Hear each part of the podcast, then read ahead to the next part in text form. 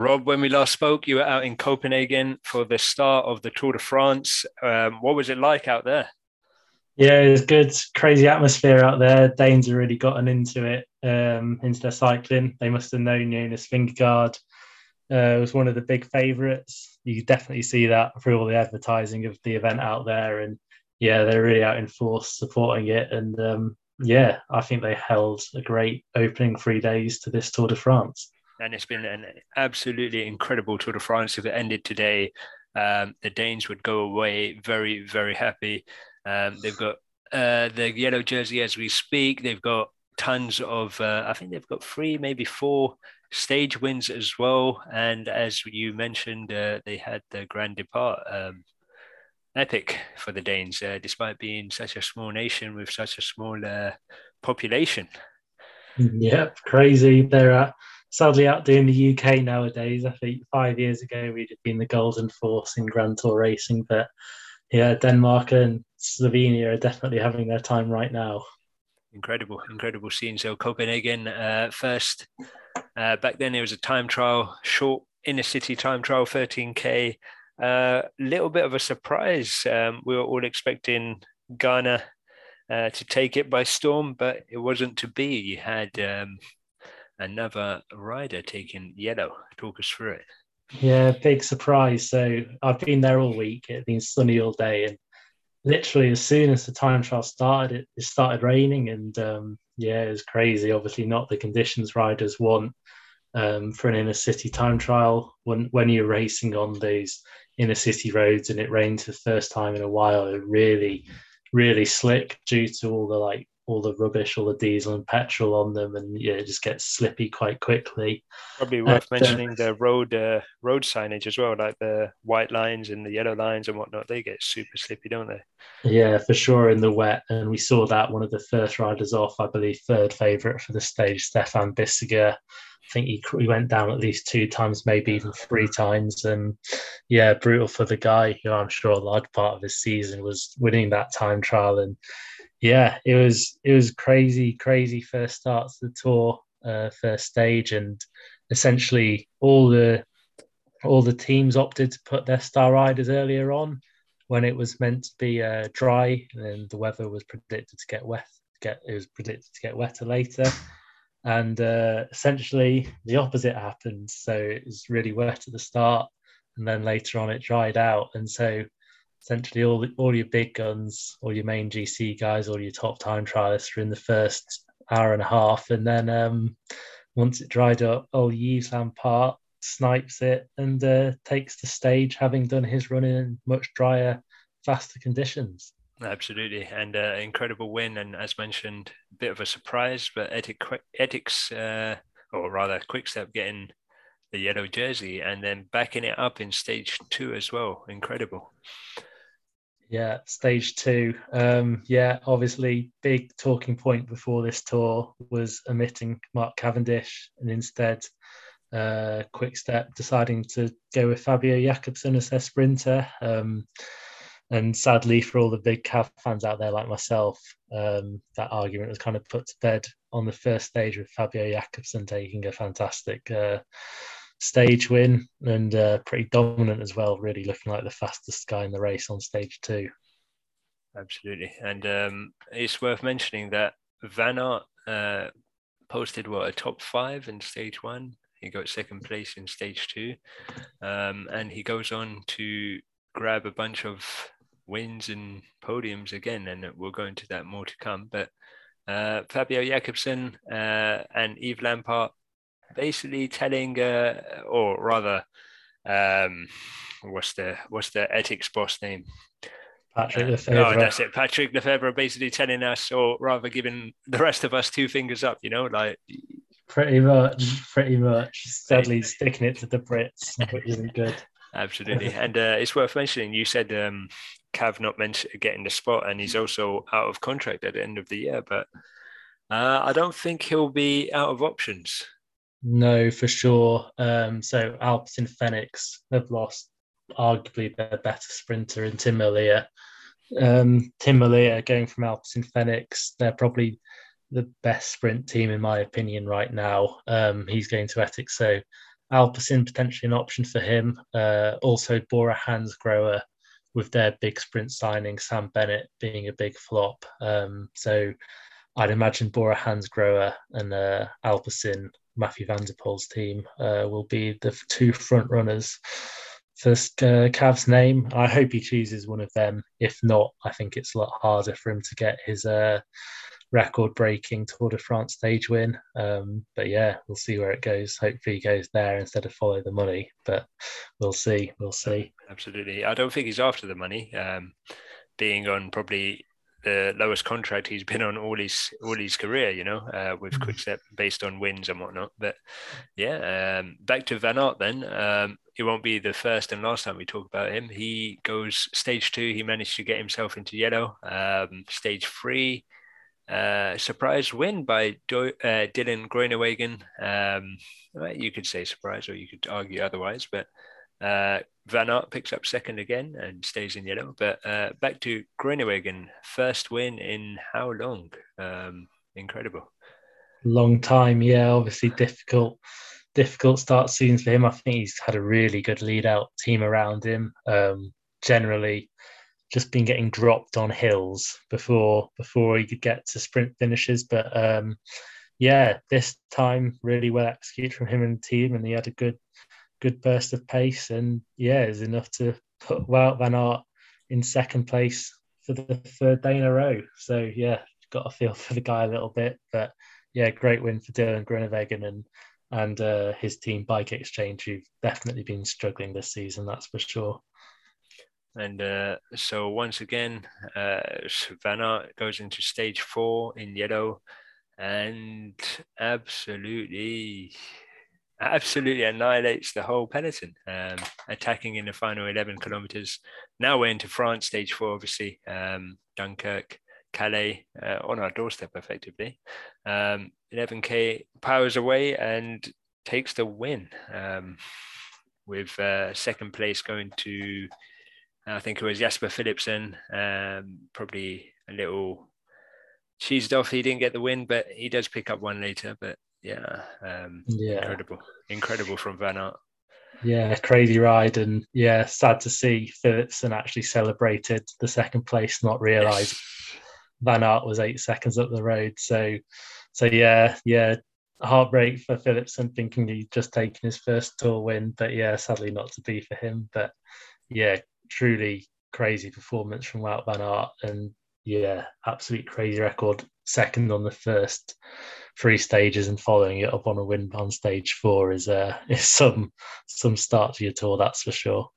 Absolutely, and uh, we go into stage five, and you actually uh, stopped us last time uh, to talk about stage five, and rightly so because there was absolute carnage, um, absolute carnage, and this is the one with the cobbles out in northern France. Um, Simon Clarke taking it on the line, uh, but yeah, do you want to go into that one? Yeah, crazy race. Um, one big talking part of the race is uh yeah, basically a big fight for the yellow jersey still on. Both uh, Edvald Boasson-Hagen, Neilson Powless looking to go into yellow, and both would sadly miss out on that by a couple of seconds. And um, kind of the way they tactically played it in the finale of this stage as well um, cost them the stage win. Essentially, both of them started sprinting from about a kilometre out trying to ensure they took as much time on the main bunch. Um, however, sadly, um, they just missed out on being far enough ahead of the bunch to take yellow. And also by sprinting so early, they uh, lost their chance of the stage win. So, a bit of a double loss for those two. But yeah, fantastic stage taken by Simon Clarke, who um, was out of contract, didn't even have a team wanting him as part of their roster uh, until I believe January or definitely early this year. And uh, yeah, great win for him. Real big surprise, that's for sure. Uh, but good, good uh, second spot for Van der for Intermarché. Uh, Boasson-Hagen, as you mentioned, grabbing third. He's he's in the twilight of his career now, um, showing he's still got it though. Uh, it's worth mentioning, Rob, that Tadej Pogacar managed a sixth, uh, rather, he got a top 10. He finished seventh and he moved up to fourth place. So he's doing things quietly, or eh, well, he was doing things quietly hmm. initially, and uh, we'll, we'll, talk about what happened in the end. But Van Aert, as you mentioned, holds on to yellow before going on to stage six. Uh, more testing stages now. Uh, well, considering stage five was testing with the cobbles, but in terms of uh, the elevation and whatnot, um, starting to get a bit hillier now. Uh, yeah. Before going into stage six, so this yeah. one, this one, Pogacar did did come out of the shadows, um, taking in a, a, huge win and um, a commanding yellow jersey position. Yeah, for sure. So Van Aert, one of the stay, big favourites before the stage, expected to win in a small bunch finish, but uh, he's a bit of a nutter, and he um he attacked basically right from the gun, and uh, for me, kind of bit of a suicide mission, and essentially cost himself the yellow jersey, getting caught with about ten kilometres to go in the stage, and then obviously didn't have have um, much left in him to contest the small climbs at the finish, and uh, yeah, lost touch with that front group. No chance of being involved in the sprint, which short uphill climb, and yeah, Tadej Pogacar really, really smoked everyone. Um, fantastic performance from him, real dominance shown, and lot of people kind of ruling that as a oh, Tadej really looking unbeatable this tour. Um, and yeah, early signs of of everyone's form and Pogacar definitely coming out on top. Yeah, with um with your time racing and coaching, Rob, uh, have you ever come across something like that? Someone getting wins to the head or an absolute machine, trying something different, um, maybe overconfidence and popping basically. Well, um, yeah, you can definitely get overconfident during races, but I mean, Pogacar's just a, a pure. Oh, oh, as in Van Aert. yeah, absolutely, yeah. yeah. I'd be, I'd, I'd, if I'm running Jumbo Visma, I just sack their sports director straight away. I, I just don't know what on earth they were doing. That was, it was just terrible. That's not like that's just over exuberance from the rider. But yeah, the sports director that day should is just terrible, terrible tactics from them. It's like deciding to let your goalkeeper be sprinter, be a striker for the day in the World Cup final. It's just it's just shocking tactics. I don't know what they were thinking, but um, but yeah, is what it is. Um, yeah, no, even in amateur racing, that's bad tactics in my yeah, opinion. So absolutely. Yeah. So Pogacar taking the win, picking up some bonus seconds taking yellow jersey. He's 30 seconds up on uh, Vingegaard, Yates, Pidcock, uh, Thomas. He's 40 seconds up on them. Going into stage seven, the first real test, I guess, uh, up La Planche de Belfi. And we had our first, you could say, our first battle between our two top favorites uh, with Pogacar nicking it on the line, almost making it look easy. Um, yeah, I'd, I'd, I'd call it nicking it on the line, to be honest. Um, yeah, he uh, he really looked beaten by Jonas Vingegaard, and um, yeah, just found. I don't know, Rob. You you had Vingegaard out the saddle huffing and puffing, and you had Pogacar almost let him take the gap, and then still in the saddle, we just almost. I thought I thought Vingegaard had it. I was fairly sure Vingegaard had it with about thirty meters to go, but I think Pogacar really found something out of nowhere um, to take that one. Yeah, I think Vingegaard looked behind, I believe, with about 30 meters to go. I think I think it was just the mental grit of Pogacar that won him that stage, to be honest. Mm, yeah, I think stubbornness, maybe. Yeah. Stubbornness, yeah. Uh, yeah, I think he'd also just launched his new charity, which I believe is a cancer charity and I think, um, yeah, potentially that was part of his motivation that day, why he made his team work to bring the break back, and then why he went so deep to win the stage as well. So, so Rob, yeah. Um, there was someone else uh, who used to support cancer charities and set his uh, one up, and I, I, uh, are you did... bringing up for that reason, Rob? oh, no, I did see the when I first saw that Pogacar had started a cancer charity. I thought that is terrible PR and marketing. Although, or, or, yeah, given given there's been another quite famous, successful cyclist who had a cancer charity, which did do a lot of very good work. absolutely, absolutely. Um, but yeah, I believe yeah, Pogacar's. Um, I think the reason why he chose to do it, despite obviously the quite weird comparisons you could make to another cyclist there. He um, is his coach is a big researcher in uh, cancer, yeah, basically in cancer research, and also his mother-in-law or his future mother-in-law. I think it's his fiance, might be his wife. Uh, okay. His mother-in-law died of cancer recently, so so yeah, I guess Ah, okay. that's the reason. Although hard to even so hard to ignore some of the negative connotations that starting a cancer charity as a Tour de France winner might have. But Uh, absolutely. It's probably worth mentioning for those who are unaware or fairly getting into cycling. Uh, we are talking about uh, Lance Armstrong.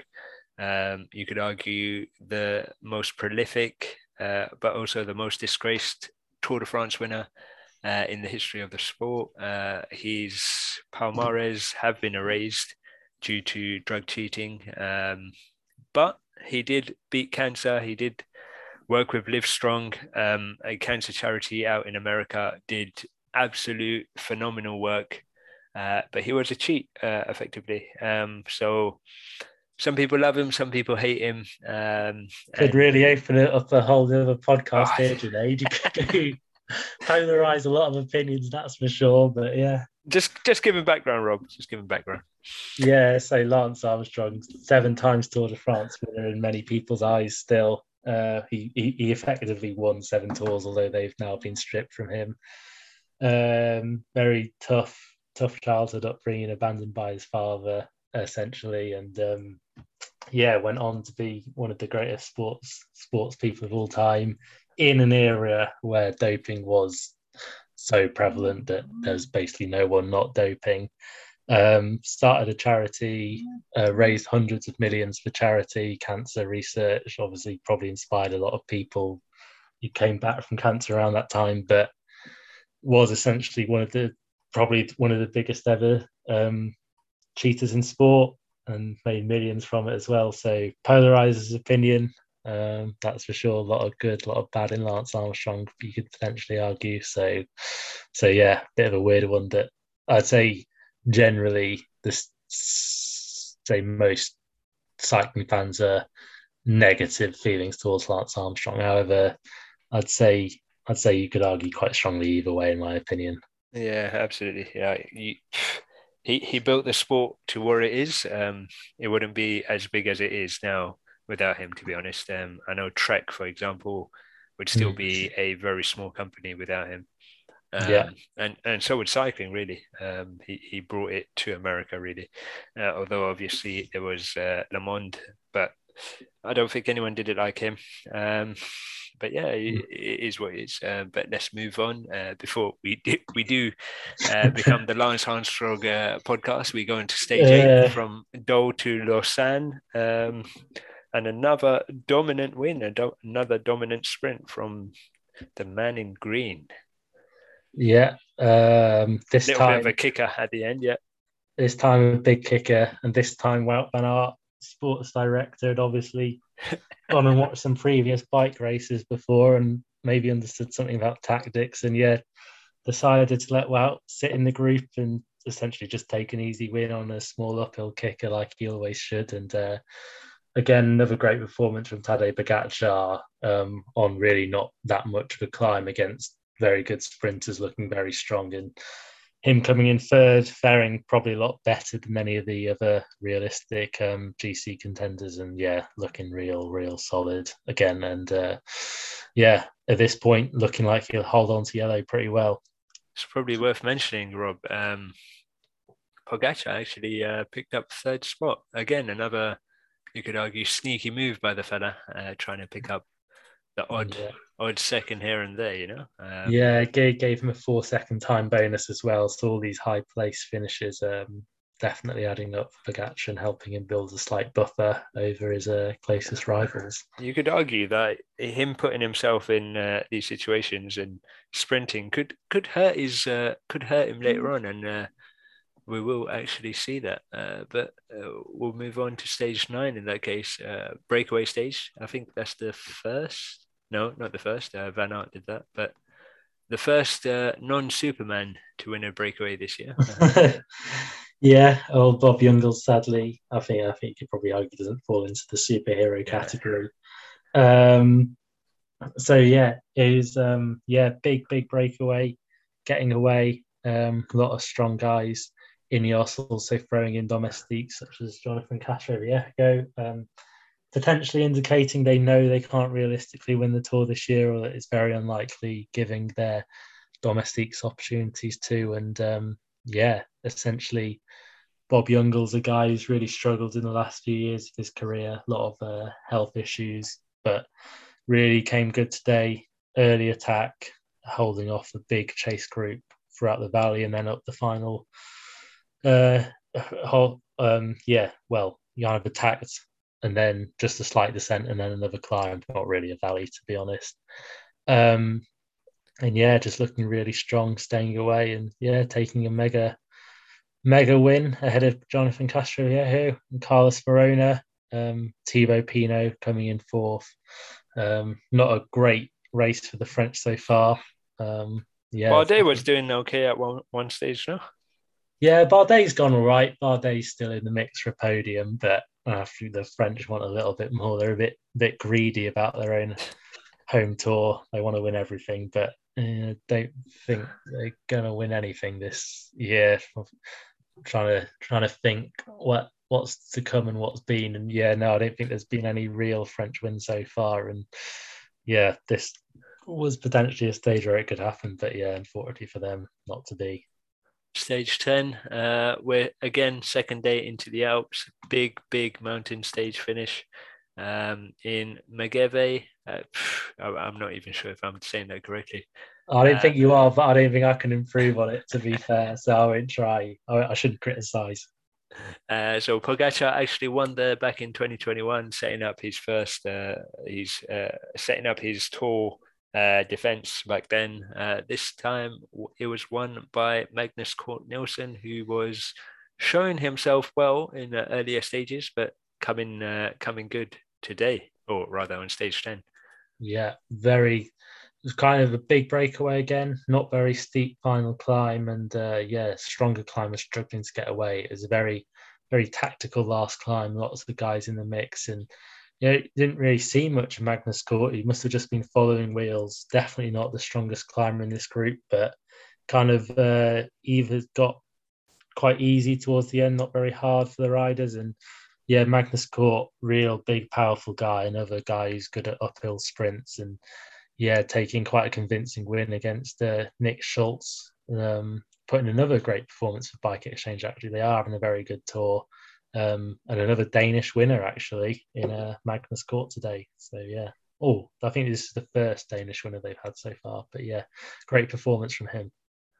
Stage eleven. This is where the real fireworks happen. Rob, um, absolutely phenomenal tactics from Jumbo Visma, uh, showing showing why they have the best team. Really, um, the tables turned for the first time in three years, you could argue, and wow, um, incredible scenes. I think everyone was going mental uh, while watching this. The amount of messages I saw coming through and the highlights and the statuses I was looking at, it was just incredible, absolutely incredible. Um, guard going into yellow and so far keeping it. Uh, but talk us through the tactics.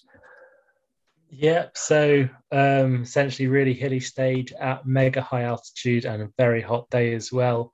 Heat and altitude are things we are we know Pogacar struggles with. One of the very rare occasions he does struggle, and yeah, on the Col de Galibier, Galibier um, lots of attacks thrown by Jumbo, both by Vingegaard and mainly Roglic, to be honest. Um, really putting Pogacar under pressure at about 2,800 meters altitude. And, you know, Pogacar had to really burn a lot of matches to keep it all together. A lot of other GC riders getting distanced. And, yeah, race really blew up. And um, I might have had to go home for an early lunchtime break to uh, to, to watch the rest of the tour Um, just it is just too good an entertainment to miss, and uh, yeah, just great riding from Jumbo Visma, and they eventually got to the final climb, eleven point Col de Granon, eleven point four k, nine percent, very tough climb, arguably one of the toughest in this tour, and um,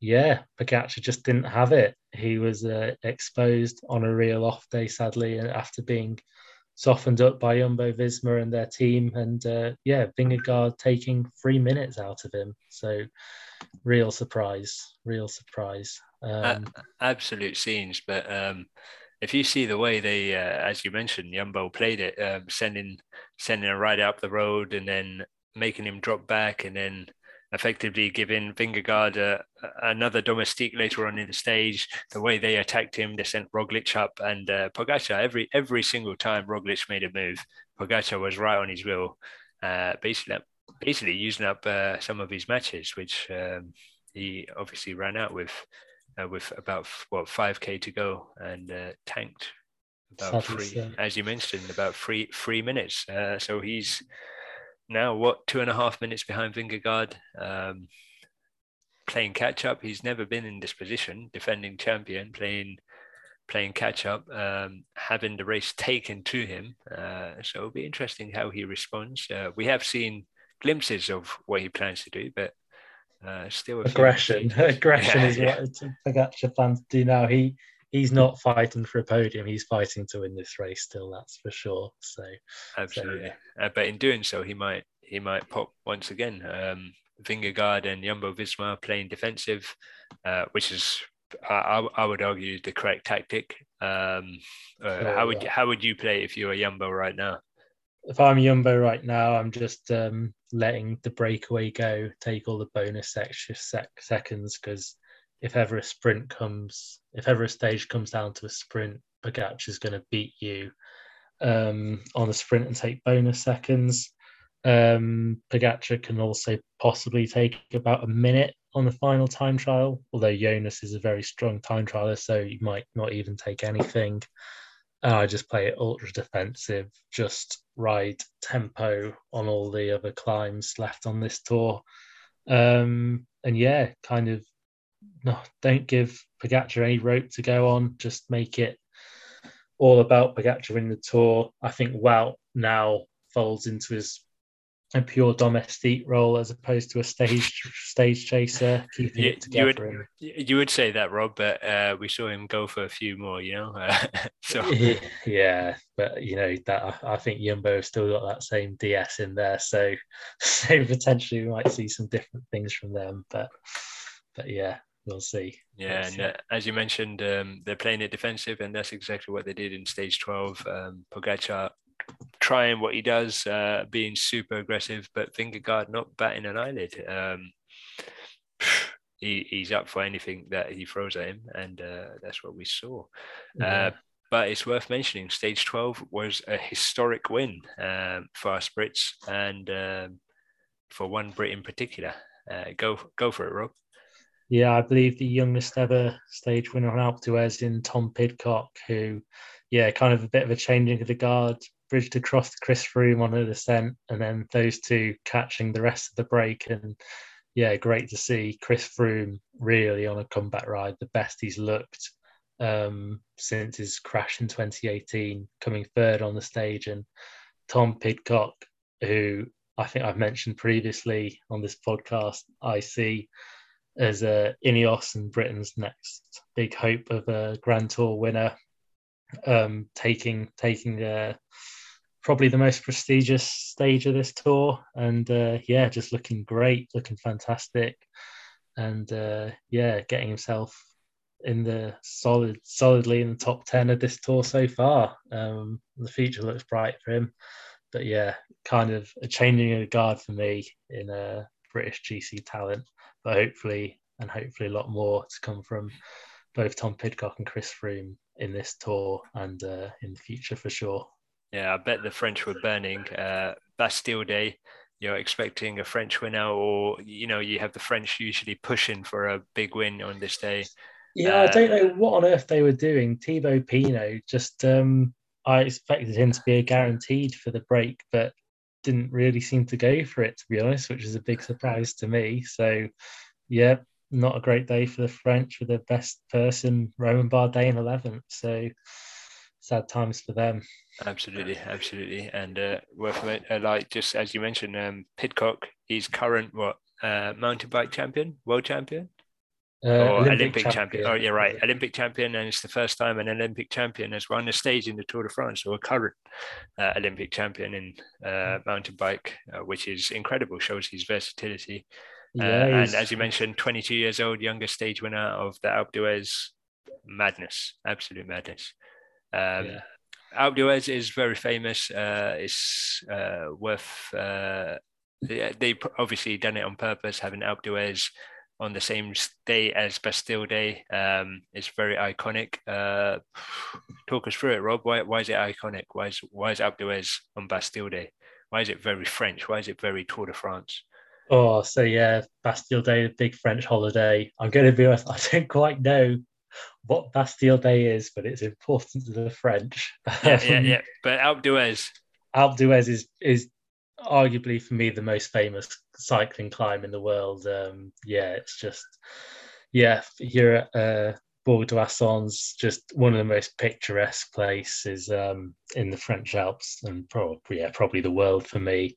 I've done the climb twice, although well more than that. I've been to I've been there twice and done the climbs a lot more times than that yeah, it's just yeah, just an absolute icon of cycling and an icon of the tour that is Alpe d'Huez. And yeah, to have it on Bastille Day, massive day for the tour and uh, a lot of publicity there, that's for sure. And real good tourism for the French travel industry because I know I'll probably be back to Alpe d'Huez again, uh, paying for some overpriced uh, chalet accommodation, that's for sure. yeah, yeah. And what, what, what, how many uh, hairpin bends does it have? 21, I think it is. Well, I wouldn't know. I don't know stats like that, but yeah, it's a lot. It's a lot of hairpins, and when you see it uh, on the helicopter on TV, it truly is something spectacular to look at. Absolutely, absolutely. So um, very iconic, and of course, won by a Brit, won by Team Ineos, which again is not a fan favorite for the French. Uh, I'm sure he had uh, some uh, some obnoxious things thrown at him, um, but uh, we'll move on to stage 13. Uh, we're heading towards Saint Etienne now. Uh, another sprint win, another big win for the Danes. Yeah, so little breakaway day. Um, six guys up the road, and yeah, you had Stefan uh, Kung Filippo Ganna getting dropped on the final climb, and real strength shown by Mads Pedersen going away with Britain's Fred Wright and Canada's Hugo Houle. And uh, yeah, the writing was on the wall going into this short little sprint. Um, yeah, Pedersen, one of the best sprinters in the world right now, absolutely smoking Fred Wright and Hugo Houle. But nevertheless, great ride from Fred Wright to come second, and uh, more promising stuff for us Brits. So yeah, Absolutely. Where did where did like I can't say I know, but where, where did Fred Wright even come from? Like he's he's doing really well this tour. We'll talk about him again later on. Um, yeah, I, I I didn't have him down as someone on my radar prior to this tour, but he seems to be popping up. yeah, he's a solid kind of rider, more kind of a classics rider. I think. Yeah, I can't remember if it was Tour of Flanders or Paris Bay. He was right up there in, but yeah, very solid classics campaign from him, and yeah, he's he's put in good world world tour performances before, but yeah, this tour he's really looked um, solid, and yeah, even during his junior career, looked like a big up and comer, and yeah, a bit of time on the, I believe the British Academy uh, before joining Bahrain, and you know going strength to strength, and definitely going to be one of the big world tour riders from Britain for a long time, and you know potentially a Paris-Roubaix Tour de, uh, Tour of Flanders contender for the future. Um, gave it a good pop this year, so yeah, great classics rider, and yeah, definitely some big results to come from Fred in his career, that's for sure. Absolutely. And uh, so back onto stage 14. Um, great win. Great win from uh, the Australian Michael Matthews. Um, a breakaway stage. Another win for. Uh, another win for the Propel. Um, you're seeing these newer bikes, Mads Pedersen on the uh, Madone. You got the new Propel under Michael Matthews. Um, who picking up the Propel picking up his second stage win. These newer bikes are, of course, it's not always the newer bikes and the newer technology, but they seem to be paying the marketing budget of these companies. Yeah, for sure, helping them out. Um, yeah, so so yeah, good good for the manufacturers, good for sponsorship, and yeah, good for the finance of the sport. That's for sure. And yeah, I wouldn't I wouldn't put too much down to the new frame, although although I remember the old giant frame was quite unaerodynamic. So if they've made big improvements, it actually would have probably helped Michael Matthews out quite a lot because yeah, on that final climb, he was in a real toe to toe battle with Alberto Bettiol. But uh, yeah, Matthews just overhauling him and getting away from him right at the end to, to take a very impressive stage win. And the second for a Bike Exchange, who really had a solid tour now, one of very few teams with a more than one stage win throughout this tour. Absolutely. And then the final stage before today's rest day was stage 15. Um, Jasper Philipsen picking it up, the first win for his team. Uh, they've been quite quiet, uh, the Belgium team. Uh, Van der Poel not looking like himself. No, massive flop from Van der Poel in this race. Uh, uh, I'd, I'd say a decent I expected slightly more from him in the first stage time trial. He came fifth, I believe. Um, and then yeah, just just I don't know what's gone wrong. I think it was probably a bit too much for him to do this tour after completing the Giro, given all the back problems and mistraining he had over the winter. So so yeah, I think that's where he's gone wrong is just not having the base to back up two grand tours this year. Um, so yeah, that was a big blow for Alpecin de Königsegg, who missed out basically on a Van der Poel being at the level we all know he can be at. But yeah, great win from Jasper Philipsen. A lot of other sprinters dropped on the hills, including Fabio Jakobsen, uh, who's obviously here instead of Mark Cavendish. And uh, yeah, I believe Philipsen said after the race that uh, he was beaten here by Cav last year. He Cav won and Philipsen was second. And uh, I believe after the stage, Philipsen said um, Cav not being here was a big factor in winning today. So a bit of spice from old Jasper there, but yeah, impressive stage win from him nonetheless. Absolutely, and um, we've not had another win for uh, the Quick Step fella, so uh, you could argue Lefevere is not um, has not chosen the right person, but uh, that's put to bed now. We can't we can't keep uh, harping I, on. I, I'll actually throw another opinion out. My opinion is that given all the um, challenging sprint stages we have with a lot of sprinters getting dropped halfway through the stage, to bring two sprinters, in my opinion, is the optimal solution. And you can have a, your guy, Fabio Jakobsen, who I think is a better sprinter, on your very flat stages, and then Cav, who's your sprinter on the lumpier stages, given we know Cav climbs better than Jakobsen this season. But that's my opinion. That's how I'd have played it. But Jakobsen looks like his climbing legs in the heat aren't all there. And um, yeah, sadly, he's missed out on a few opportunities to sprint this tour because of that. And uh, yeah, looking like it'll only be one stage win for him uh, at this tour, but maybe maybe he'll prove me wrong. Maybe he's got another one or two in him, but I doubt it to be honest. Again, mentioning Van Aert coming in second and cementing his uh, green jersey win. Um, I don't I don't think anyone's going to take it off him. Do you? I don't. I think it's mathematically impossible now. I'm not sure on that, but yeah, he, he, basically won it on stage three, pretty much. Well, even before the tour started, he'd won it. He's just the perfect rider for the for the green jersey, and yeah, I think as long as he um, finishes this tour, that's green green wrapped up. But yeah, um, that was always going to be the case. I feel. So today's a rest day. Um, what are riders doing during the rest day, Rob? Um, well, so I actually in Copenhagen got to speak to one of the World Tour coaches, and he said what he sets his riders to do would be an hour and a half um, spin, and then they do one five minute effort quite hard just to see where their legs are at. Um, for the riders who are wanting to win the time trial or do well in GC, they'll probably be on their time trial bikes, getting used to being back in that position. And other than that, I assume a nice massage and uh, some nice rest and recovery for the guys. Uh, it's, it's, quite funny. I often see riders out on, uh, or there's always snaps of riders out on uh, e-bikes, um, just so they're still spinning the legs. But are there? Yeah, yeah. There's. Uh, I think it was last year when uh, Specialized released like one of their top of the range e-bikes, and they got uh, part of the marketing. Really, they got all their riders um, on the rest day riding them, and uh, just to show. It was probably more of a PR stunt than anything. I but, think that's more a PR stunt, yeah. But they're still out there riding, uh, effectively still spinning their legs and uh, getting yeah, the the desired outcomes of the ride. I guess um, just going a bit further and faster.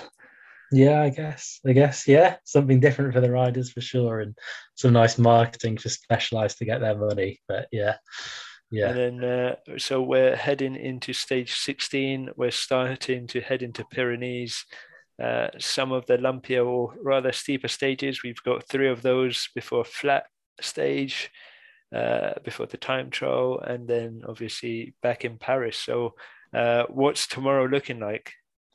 Yeah, tomorrow, very hard stage, potentially a breakaway stage, two big climbs, and then a long descent into the finish. Expect big attacks from Pogacar tomorrow. Um, yeah, and I expect a lot more from him, and especially on those final two climbs, I really expect it to kick off there. Yeah, and stage 17 is a bit of the same. Um, few more climbs, but not as lumpy. Um, we expect Pogacar to go again. He's two minutes 30 down.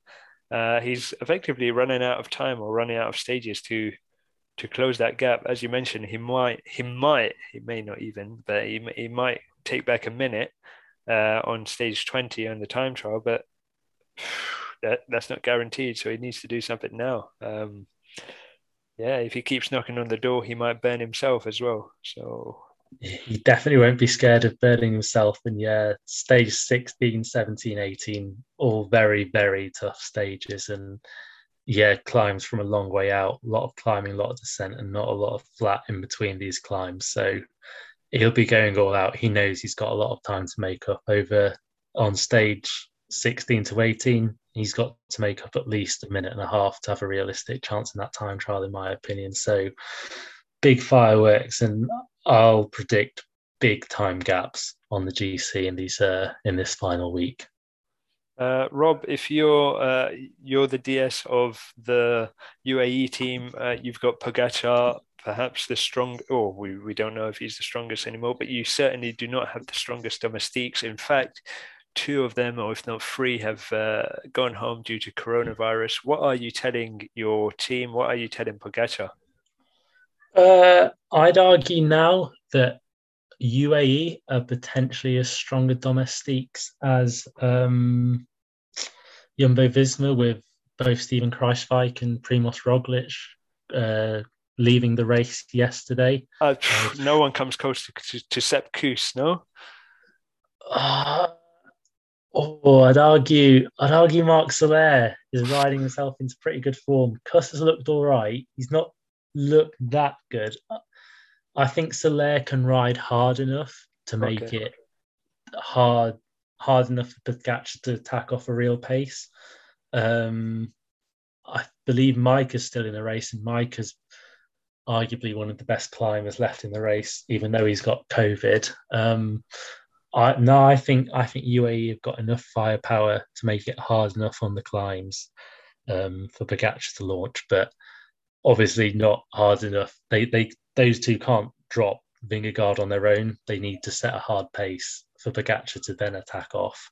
Um, but yeah, like you say, Sepp Kuss will help bring Vingegaard back, that's for sure. Um, but yeah, the teams are quite even now. The teams are quite even with all the uh, injuries um, Jumbo Visma have recently faced. So what are you telling Pogacar then? And the team? Go for it. Long way out. Every all these remaining climbing stages, long way out. Make it as hard as you can. Wait for the day where it's not hot and then really hit him because when it's not hot, when it's cooler, Pogacar goes a lot better and just put it on him every day until he cracks or you crack. If Pogacar cracks, it doesn't matter. They've yeah, won this for yeah, the last yeah, two years. Like, yeah, they I don't think they really care about a podium. They just want to win. So so I just throw throw the kitchen sink at it. I tell the domestiques to throw the kitchen sink at it as well. And yeah, hopefully they just crack him and make it an exciting tour for us. So, uh, who's your money on to win then? If you were a betting man, if I was a betting man, Junaid, I would go for Vingegaard. Yeah. Uh, although I am aware uh, Vingegaard is the strong favourite and expected to win. Um, so yeah, yeah, I think Vingegaard's expected to win, and I think he will win. Is my opinion, but Pogacar won't go down without a big fight. That's for sure. They both have never been in this position, so I, I, wouldn't be able to predict. You know what I mean? Um, you know, if Roglic was in Vingegaard's position, I would say actually Pogacar probably has the upper hand, knowing that Roglic starts to fade during the latter stages. But Vingegaard, uh, it's hard to say. You know, um, and obviously Pogacar has never been chasing, not like this anyway. He was obviously the underdog back in 2020, uh, but. hard to say. Hard to say. Uh, well, I, think he was really bored in 2000, barely. But... 2020, yeah. Yeah, no, I'm joking, joking, yeah. Yeah. Um, yeah, no, for sure.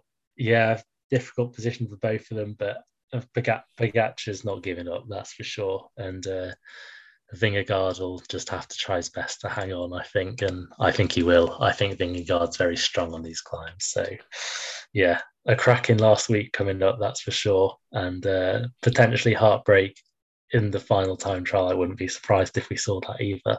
Mm. And uh, so, the win in Paris, then, uh, who do you think is going to grab that one? The prestigious Champs Elysees stage.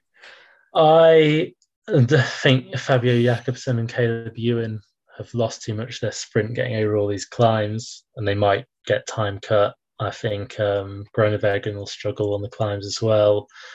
I'd imagine it'll come down to Van Aert versus Philipsen, and I think Philipsen will most likely win it after Van Aert will have gone max, trying to win the time trial on stage 20. That would be yeah, my yeah. prediction. So, yeah. I would have said Van Aert, but I'm really hoping for Sagan to win it. So yeah, well, yeah. I think if you if you're a betting man on that, Junaid, you get quite good odds if that comes through for you. But yeah, yeah, he's, he's in my fantasy team. That's that's good.